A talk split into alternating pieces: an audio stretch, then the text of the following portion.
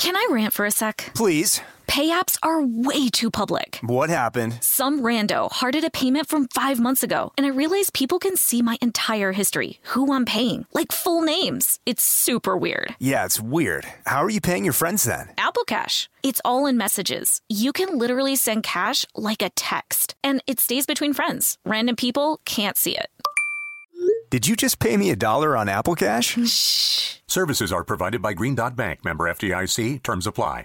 This podcast is brought to you by Kim Crawford Wines. Kim Crawford invites you to savor amazing with a chilled glass of New Zealand's finest, named in the Wine Spectator Top 100 list four times. Every sip of Kim Crawford Sauvignon Blanc is filled with tropical fruit flavors like passion fruit and citrus to help you experience golden hour how you see fit. Visit kimcrawfordwines.com to learn more and find Kim Crawford wine near you. Savor amazing. For those 21 and over, please savor responsibly. Constellation Imports, Rutherford, California. This episode is brought to you by PNC Bank, who believes some things in life should be boring, like banking. Because boring is safe and responsible, level headed and wise. All things you want your bank to be. You don't want your bank to be cool or sexy. Sexy is for 80s hair bands, not banks. That's why PNC Bank strives to be boring with your money so you can be happily fulfilled with your life. PNC Bank, brilliantly boring since 1865. Brilliantly Boring Since 1865 is a service mark of the PNC Financial Services Group, Incorporated. PNC Bank, a National Association member FDIC. Welcome to Stuff Mom Never Told You from HowStuffWorks.com.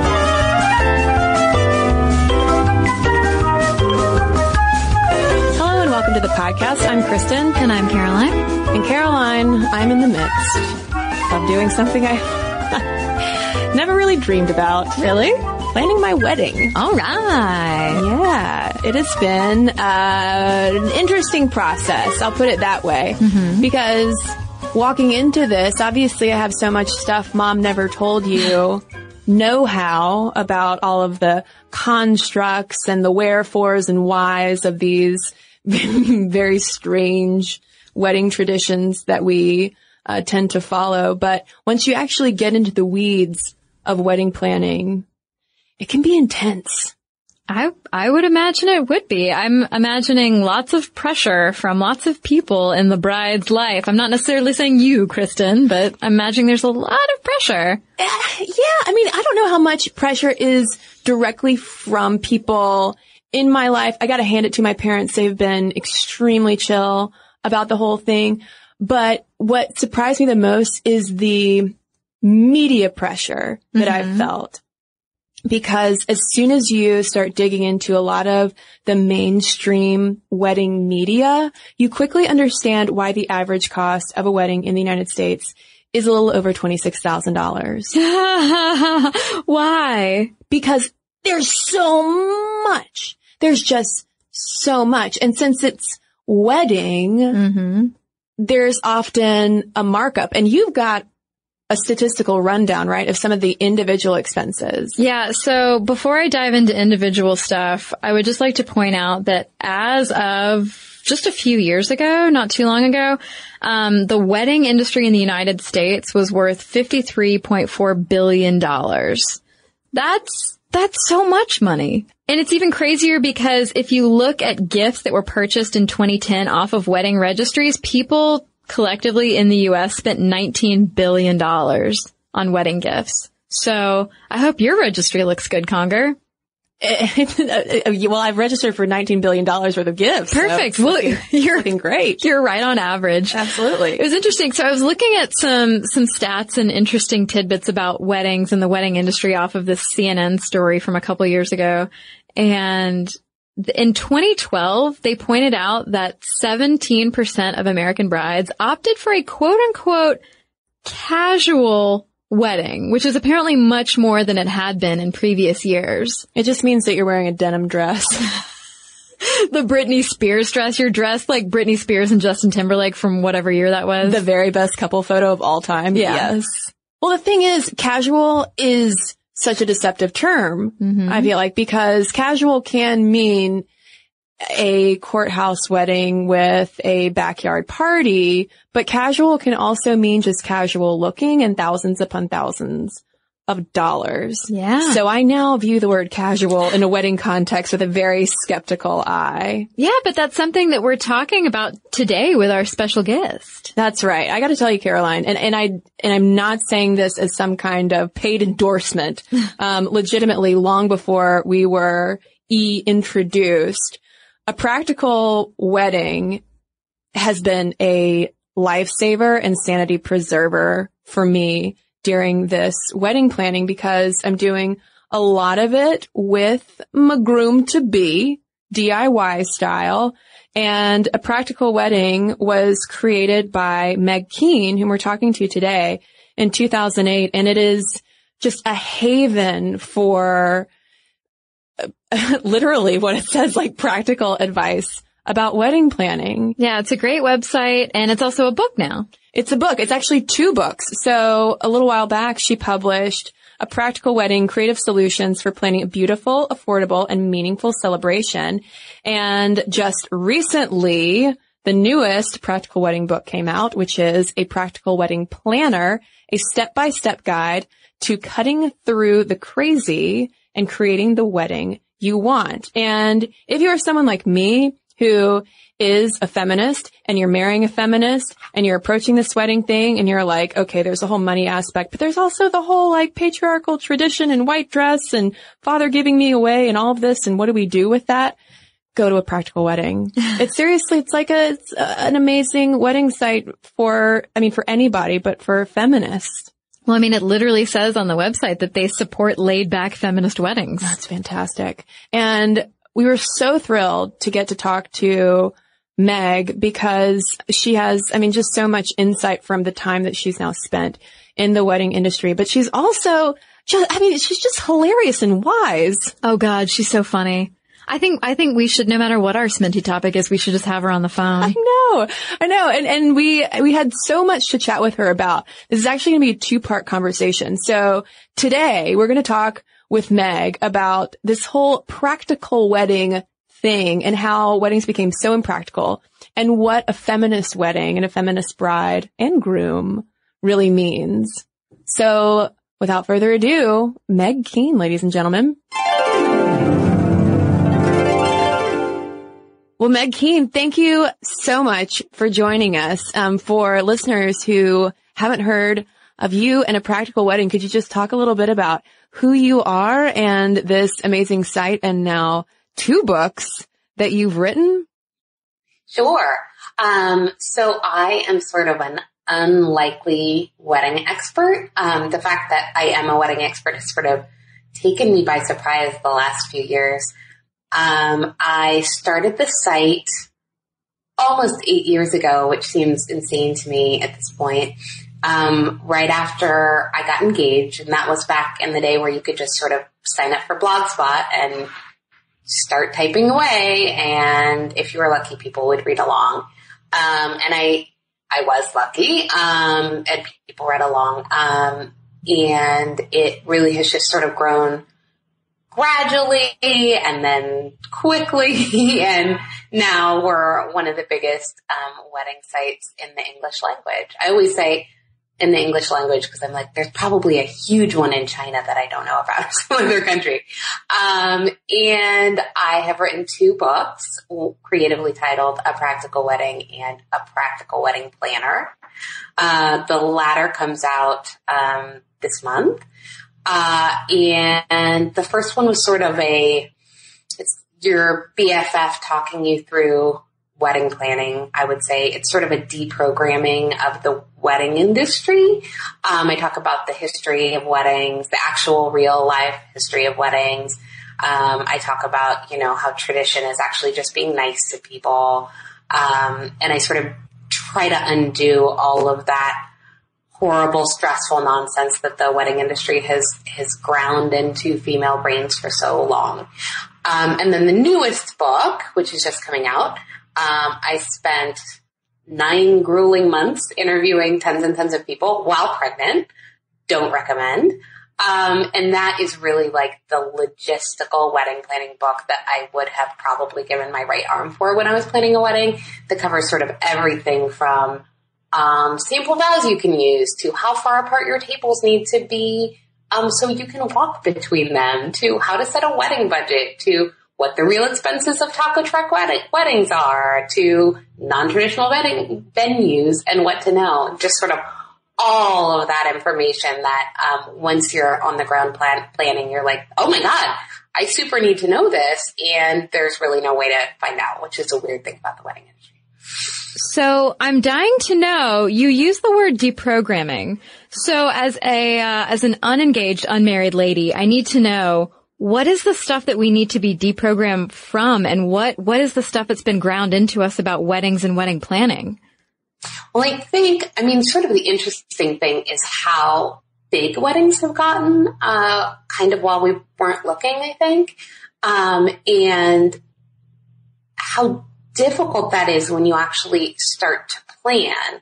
Um, it's funny when you actually compare weddings as they are now um, to weddings you probably went to as a kid, or I certainly went to it as a kid in the 80s.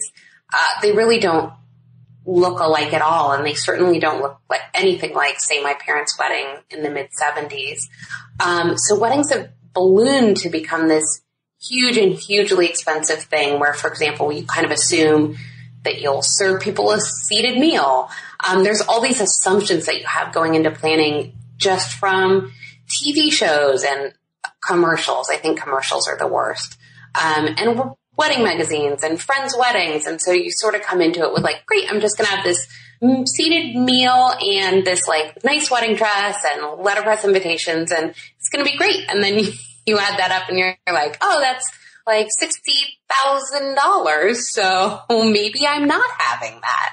Uh, so there's all of that. And then there's the, the gender issues, which I think are really deep seated, obviously, um, in terms of the fact that weddings are, you know, their roots, roots are very patriarchal and there's a lot of really sort of stiff gender roles going on there. And within wedding planning, even, even more so, I think well, the minute you start planning a wedding, you get sort of every sexist remark in the book, um, from like every random person on the street. Um, so, trying to grapple with that is another sort of deprogramming element. So it's that whole like, oh, I thought I wanted all of these things and do I really want all of these things or have I just been conditioned to want all of these things and what can I afford and what are my values and all of that. I am curious in all of the research that you've done on the history of weddings and like the cultural history, if you noticed that turning point when weddings did become so impractical and did become this whole wedding industrial complex machine that we think about so much today? I think I've thought a lot about this question, and I think that probably the most critical turning point was Princess Di's wedding. I, I don't think it actually was that wedding, uh, but I think that cultural shifts were sort of happening right then. And that was the, you know, that gives you sort of a focal point. Um, but I think that there were cultural shifts happening in the late 70s um, that sort of all culminated in the 80s where and I, I, think probably the most critical cultural shift was weddings went from being um, just a fact of life, just you know, you grew up and you got married. And that was what happened. Um, to an optional thing, right? Like suddenly people were cohabitating, not getting married. So suddenly then, um, having a wedding was like a little bit more of a special snowflake decision, I think. Um, and people didn't want to, you know, the countercultural movement was really, you know, happening and people didn't want to just sort of go along to go along and they wanted to make a statement. Um, and that was sort of the rise of the wedding industry was happening at, happening at the same time. So I think that's when it, when it started. And then, um, you have Martha Stewart weddings starting in, I want to say 1999. Um, and so I think you have another turning point sort of right, around then as well, where it, it really powered up even more. Thanks a lot, Martha. uh, it's also pretty. And then you're like, how much will it cost me to do it? All of the monies I've ever made. It's so pretty. I made the mistake when I first got engaged of running to the grocery store and picking up a bride's magazine and a Martha Stewart's wedding just for fun and like gave myself a panic attack. You know, flipping through it, just being like, oh my gosh, I can never do this. What? How? Um, right? okay. Well, I can't even do anything that's in her regular magazine, so I sure as hell don't, don't, think I can do anything in her bridal magazine. But I mean, that kind of leads me to the question of the whole DIY movement. It seems like there's this, I don't know if it's a Pinterest push or if it's another cultural shift that we're seeing, but there is this push to have on the flip side, like a super cheap wedding. Like instead of buying into the industrial wedding complex, you're gonna, you know, make everything from popsicle sticks. Right. But, wedding. but, but whether it's a DIY wedding that you're paying a lot for of, in terms of like you're crafting so much that you have to spend so much money or whether it really is like super DIY and you're trying to keep it super cheap. How can you accomplish something along those lines and not lose your mind trying that kind of wedding. Does that make sense? Yeah, it does. And I would say that that really charts to the, the recession, right? That that's where that shift took place, um, which was right around when I was getting married. Um, it's a balance. And I think I actually learned writing this book more than I had any idea before, even though I'd been doing this for, um, nearly a decade. It's sort of embarrassing how much I learned writing this book because I was like, oh, I probably should have known this already somehow.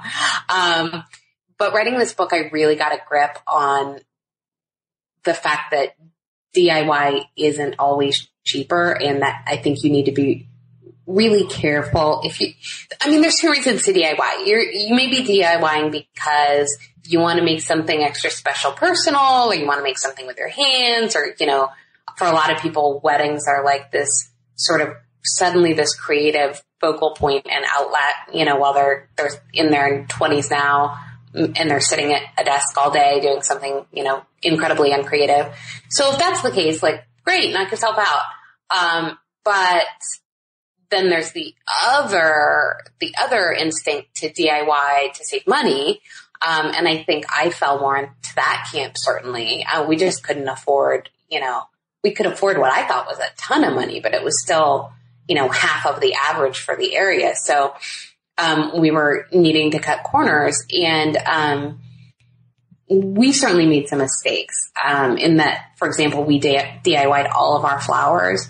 Um, and it's totally possible to do that. And I, I actually outline in the book sort of all the best practices if you're going to do that. But if I were going to go back and do it all again, I would order, order personal flowers, you know, bouquets um, from a florist and probably just not have centerpieces on the tables and, and call it quits.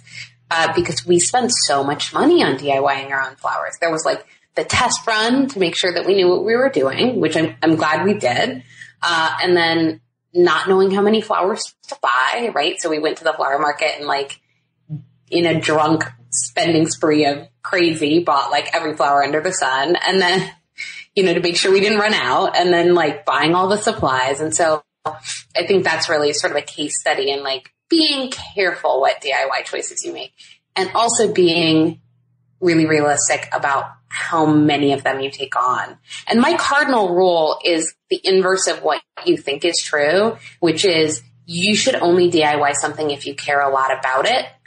And if you don't care about it and you're just trying to save money, like that's, it's, it's the other way around. Things you don't care about, you should throw money at to make them go away. And things that you do care about, you might spend less money on and like work on it with your hands. But if you don't care about flowers, you're gonna want to kill yourself if you, to save money, have dedicated like, you know, days of your life to this project.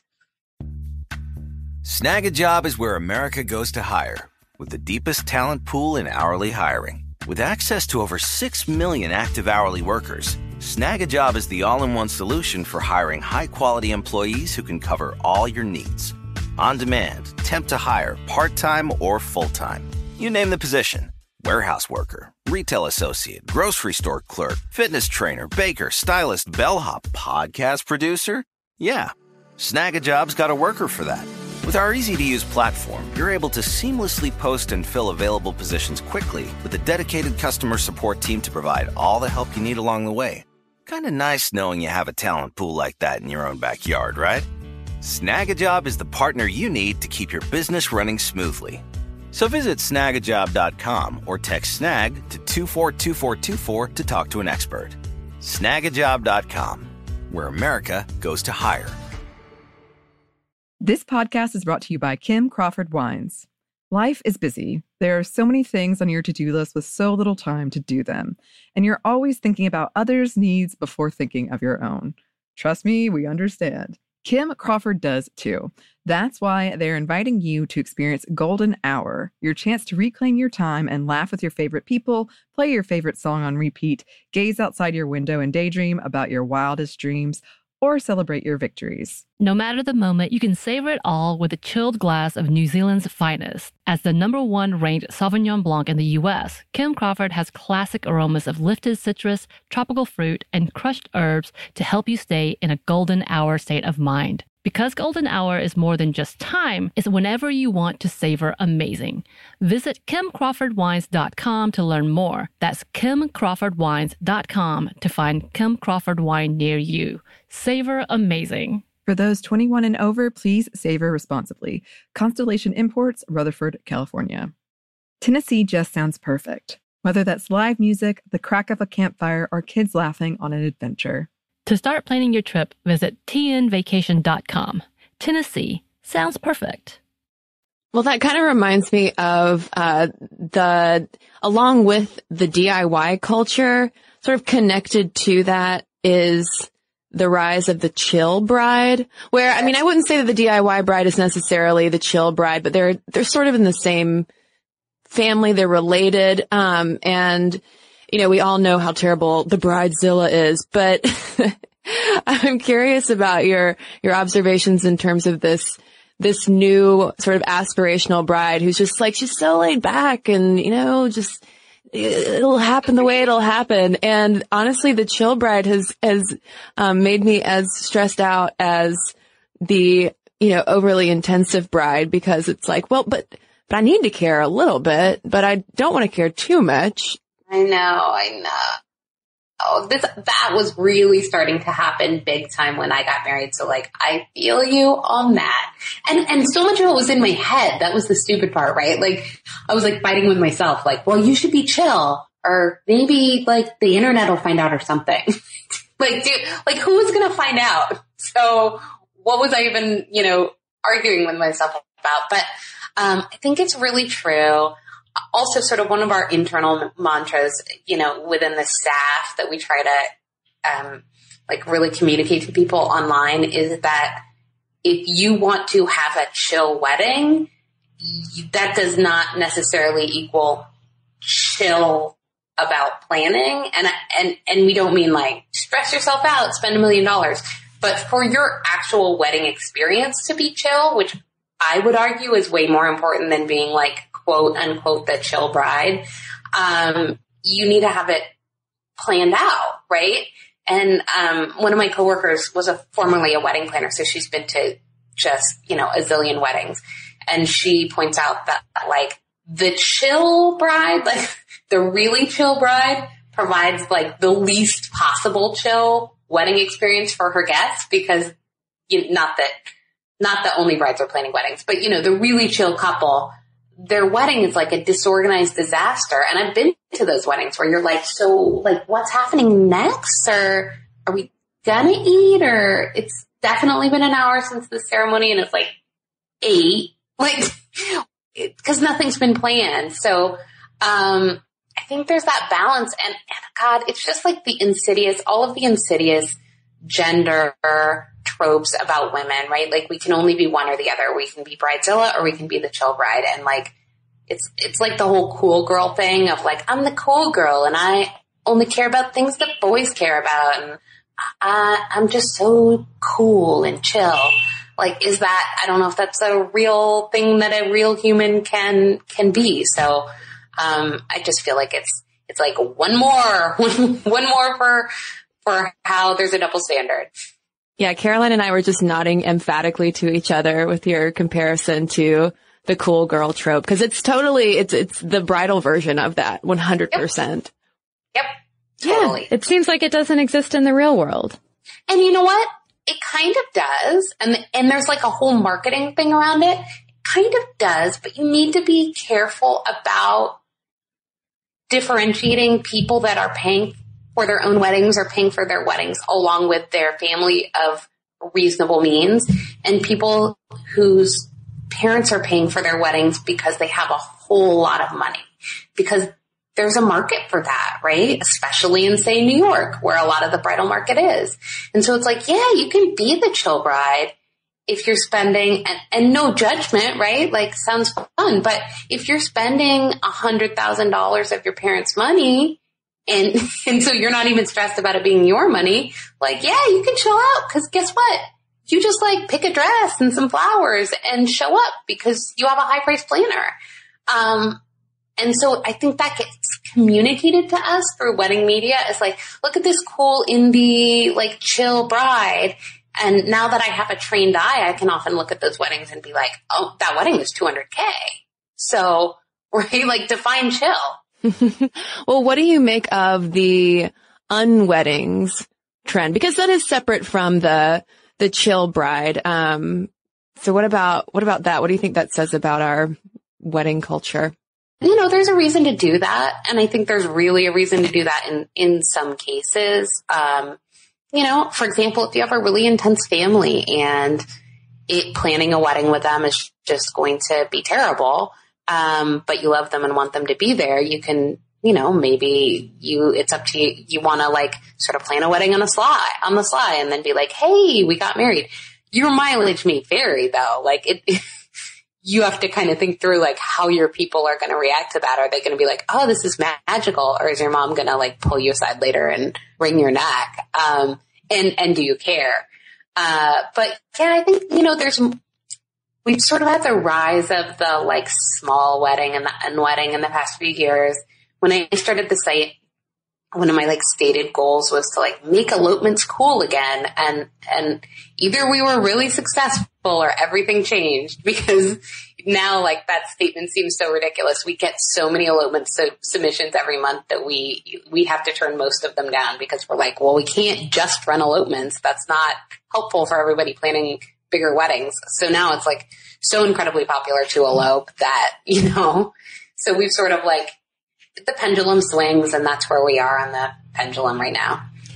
Do you notice any trends about who's eloping? Is it older couples, younger couples, or a mix of both? I'm just, I'm curious because uh, I'm 32 and unmarried, and a lot of my girlfriends who've already been through the process, many of them, not just one, but many have said, God, just elope when it's your turn. So I was wondering if this is a case of like your girlfriends have influenced you and you've seen the stress that they've gone through, or is it just a mix? Is it a grab bag?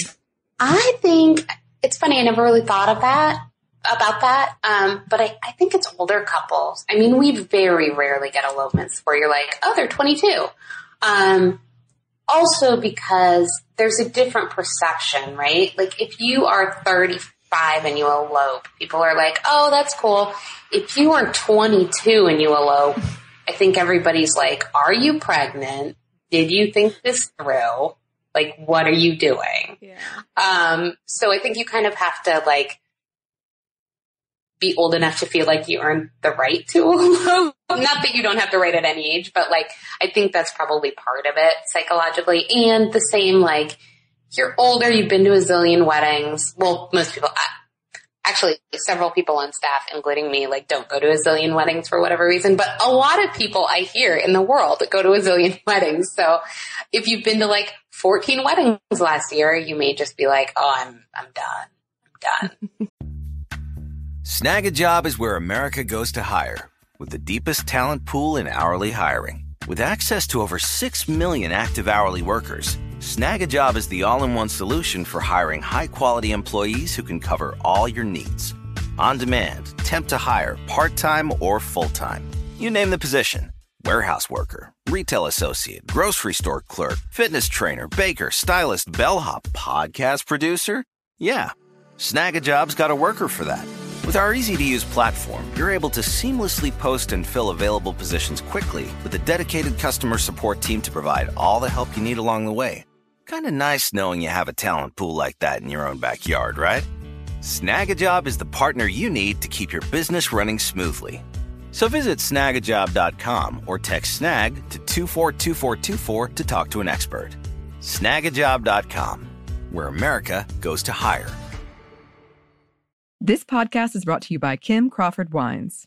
Life is busy. There are so many things on your to do list with so little time to do them. And you're always thinking about others' needs before thinking of your own. Trust me, we understand. Kim Crawford does too.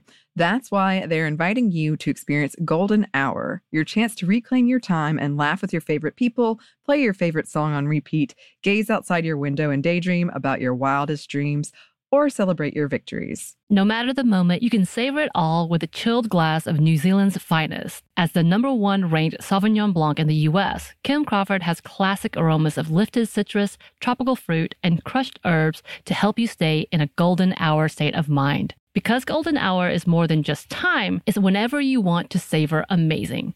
Visit kimcrawfordwines.com to learn more. That's kimcrawfordwines.com to find Kim Crawford wine near you. Savor amazing. For those 21 and over, please savor responsibly. Constellation Imports, Rutherford, California.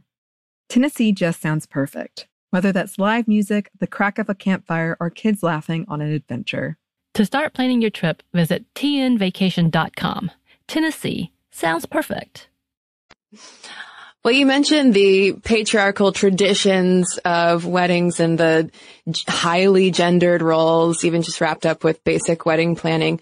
So we wanted to talk to you about the concept of feminist weddings because this, well, I don't need to say because. I mean, what do you, what do you think about how those two combine? Well, I mean, first of all, I am like a, the, the world's strongest proponent for like they do combine because there is this, you know, this argument that like weddings are built on patriarchal t- tradition, so it's impossible to have a feminist wedding.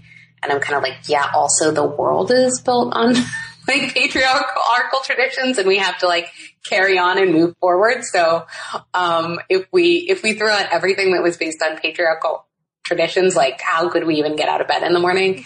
Um, so I just feel like you just have to be able to reclaim the stuff that you care about and, um, whether that's like, and then decide you don't care about other stuff, right? Like I wear makeup and that's not, don't wear it as a feminist choice, but like I'm a feminist and I like makeup, so whatever.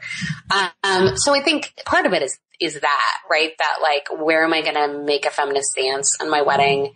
And where do I kind of just not care enough? Um, and because you can't make every feminist stance ever, ever, but you can't do it for weddings. Usually there's just sort of too much. Um, so I think it's just a process of being thoughtful. And then I'm sure we'll talk more about this um, when we talk about sort of relationships in general. But I also think it's a process of um, fighting for what's important. Um, I mean, I really think that especially in, in mixed gender partnerships, like, um, dudes are only as feminist as they are required to be. I mean, you know, I married like a lovely feminist man and I still fight with him over feminist issues like every day of the week. So, um, I think, I think there's a part of, it's like feminist education for your partner being like, nope, we're not going to do that. And here's why.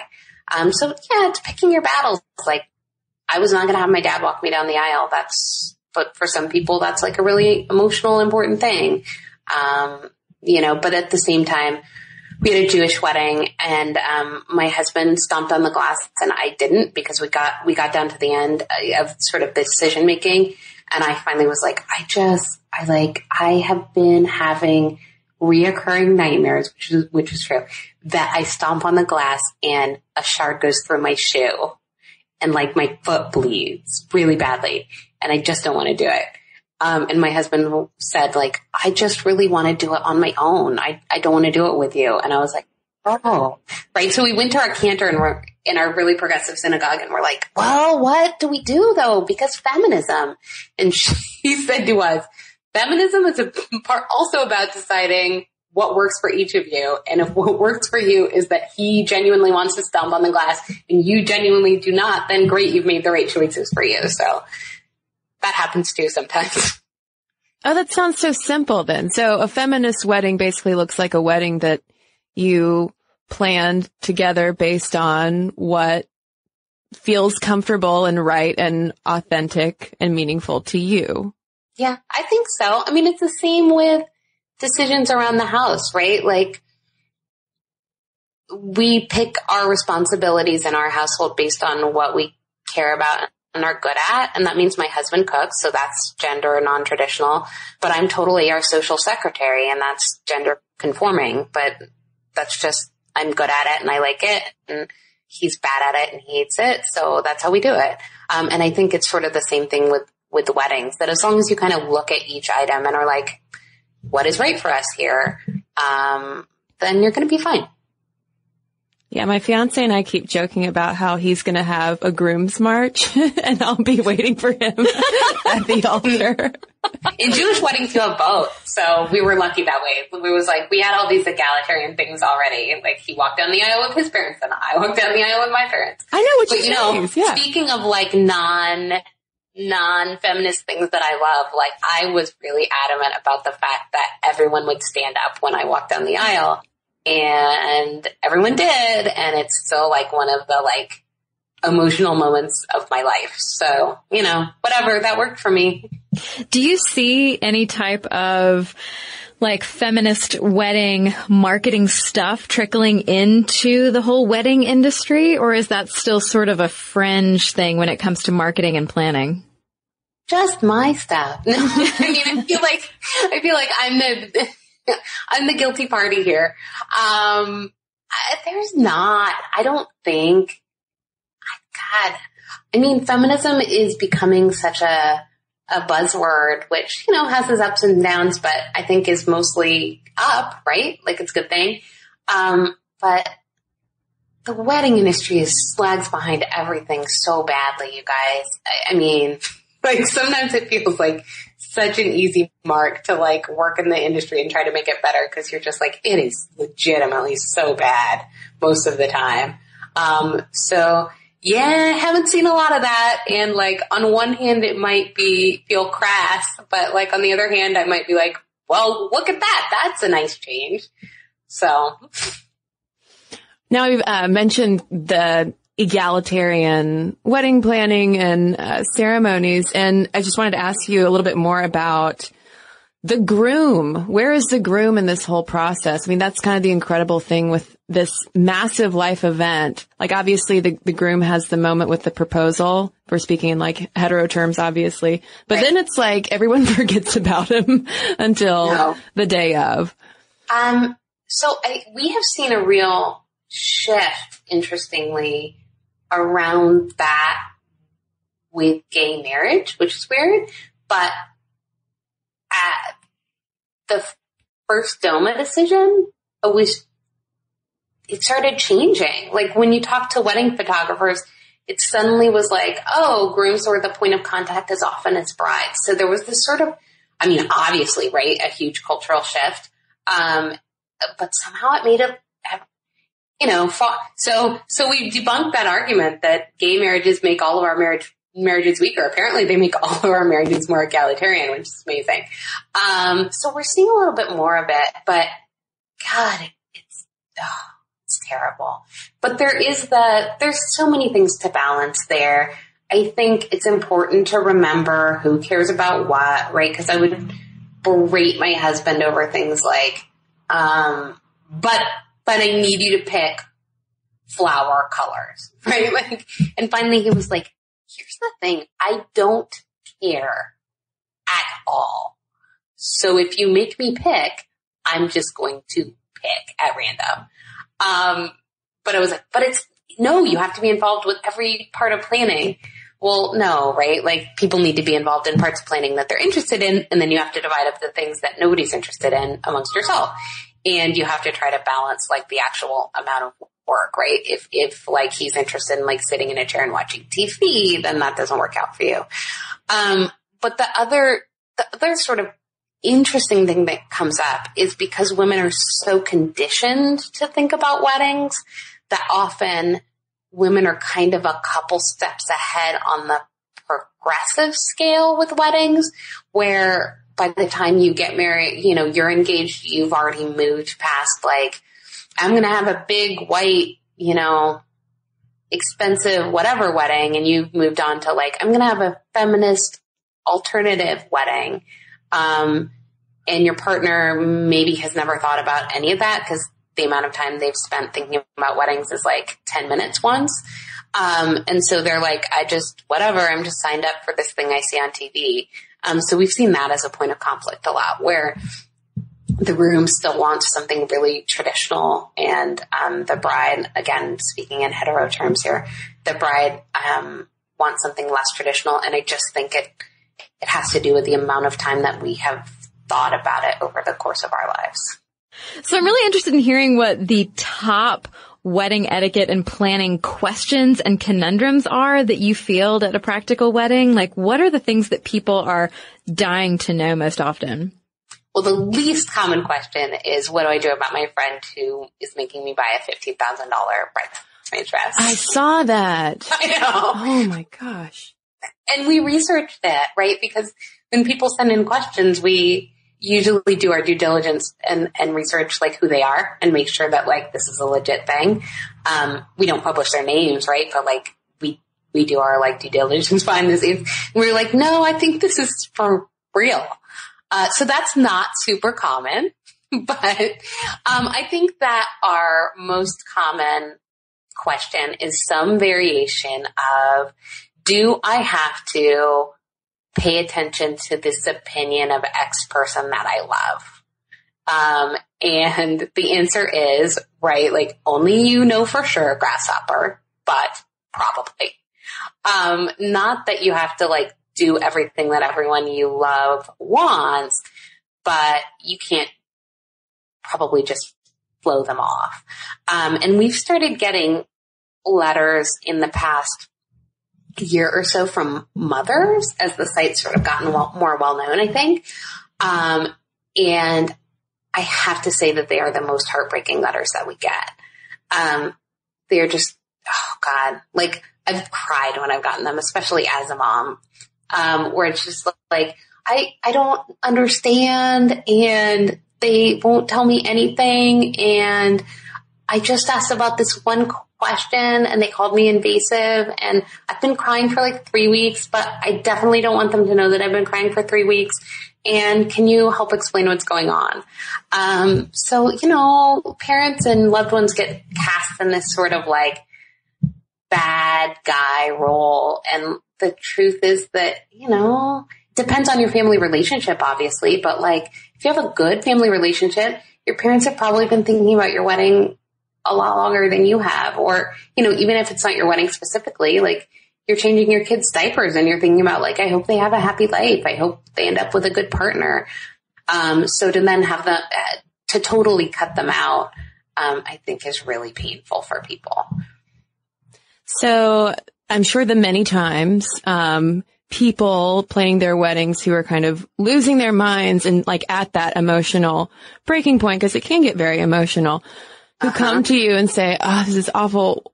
I don't know what to do. What is your go-to advice to, to calm, to calm, to, to calm nervous, um, soon to be brides and grooms?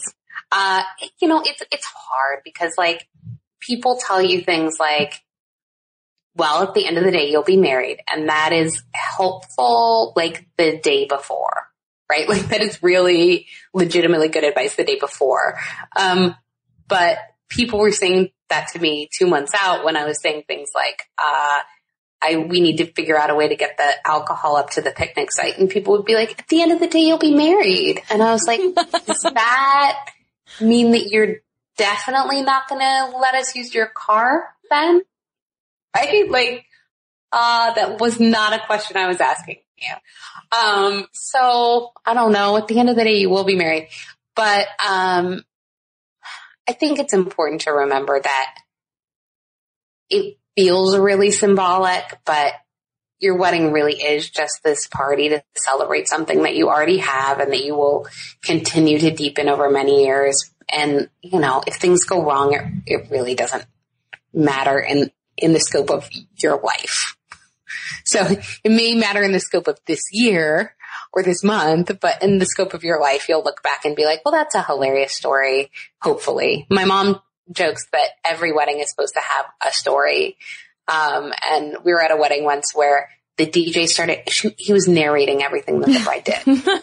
like, she is now greeting table 12. Like, all night long. And my mom goes, well, at least she has her story now. Oh. And a narrator. yeah, right? DJs, I feel like there's like massive opportunity for awkwardness with some of those DJs out there.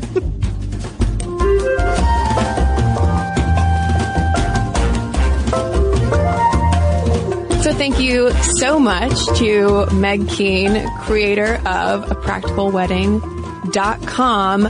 And listeners, if you enjoyed hearing from Meg, that's not all. There's more. In the next episode, we're going to talk about what happens after you get married with a feminist marriage and being a feminist wife. Oof.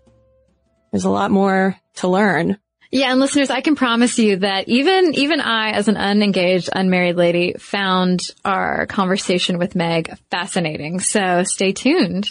And in the meantime, we want to hear from you, dear listeners, about your wedding planning issues. Have you ever felt any conflict between your feminist ideology and the prospect of being engaged, of getting married and all of the money and all of the expectations? Because listen, I've been there. I am there actually. so commiserate with me. Momstuff at howstuffworks.com is our email address. You can also tweet us at momstuffpodcast or message us on Facebook. And we've got a couple of messages to share with you right now.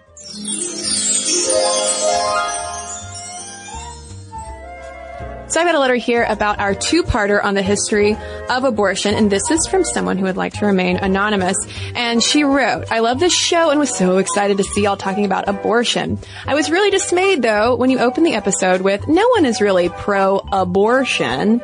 That's not true, and it plays into the weird language that gets used around abortion, but not other types of healthcare. To crib from the sentiment expressed in the Salon article below, I'm pro-abortion just like I'm pro-knee surgery. I think people should get the medical care that they need, and I think that there should be healthcare professionals who are trained to provide it, and facilities where it can be accessed safely and without harassment. I understand that what you were saying is wouldn't it be great if the need for abortion went away, but the fact is that pregnancy is complicated, and so are the lives of people who can get pregnant. Abortion will always be needed by someone somewhere. And again, we just don't talk about other medical procedures this way. I suppose it would be great if the need for heart surgery went away, but I'd never dream of saying no one is pro heart surgery. Again, I'm a huge fan. I spread the Sminty gospel whenever I get the chance, and I'm really glad you're talking about this important topic. And listeners, I did want to note that I responded to this email to clarify and, and also, you know, say I totally get what uh, this listener meant by that. And just to clarify, what I had meant by no one is really pro-abortion, more thinking about the mechanics of abortion as a surgery as a counter to the uh, hyper-conservative perception that pro-choice women are just running out to get an abortion at every chance they can because we just love this particular procedure so much. But this language, when we talk about abortion, obviously is really important to pay attention to. So thank you to this listener for highlighting that. Well, I have a letter here from Allie. She says, thank you so much for all the work that you do for Sminty. I started listening to your podcast about six months ago and it's helped me to articulate my thoughts on the gender disparities I've noticed but have never really known how to discuss. I love listening to you talk about complex issues in such a straightforward, accessible, and fun way.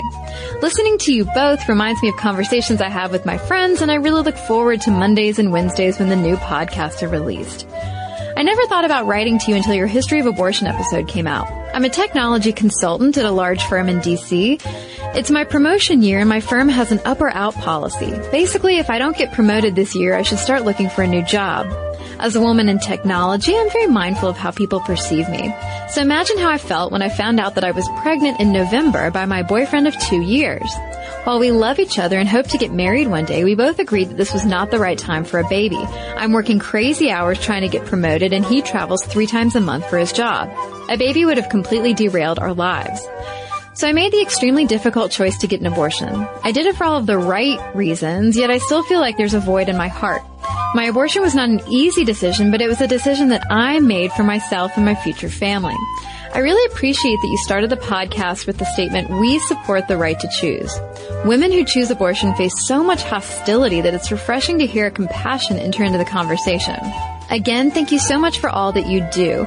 Your podcast has become a staple in my life. Please keep up the good work and continue to approach your subjects with respect and compassion. Thank you, Allie. And thanks to everybody who's written into us. Momstuff at howstuffworks.com is our email address. And for links to all of our social media, as well as all of our videos, blogs, and podcasts with our sources so you can learn more about Meg Keene and a practical wedding, head on over to stuffmomnevertoldyou.com. on this and thousands of other topics, visit howstuffworks.com.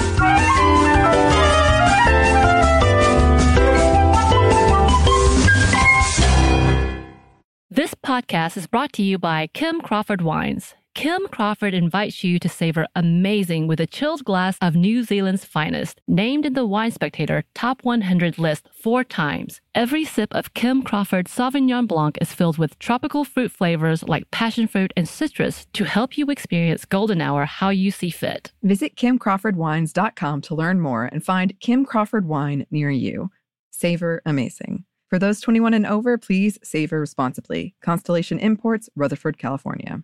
This episode is brought to you by PNC Bank, who believes some things in life should be boring, like banking. Because boring is safe and responsible, level headed and wise. All things you want your bank to be. You don't want your bank to be cool or sexy. Sexy is for 80s hair bands, not banks. That's why PNC Bank strives to be boring with your money so you can be happily fulfilled with your life. PNC Bank, brilliantly boring since 1865. Brilliantly Boring Since 1865 is a service mark of the PNC Financial Services Group, Incorporated. PNC Bank, a National Association member FDIC.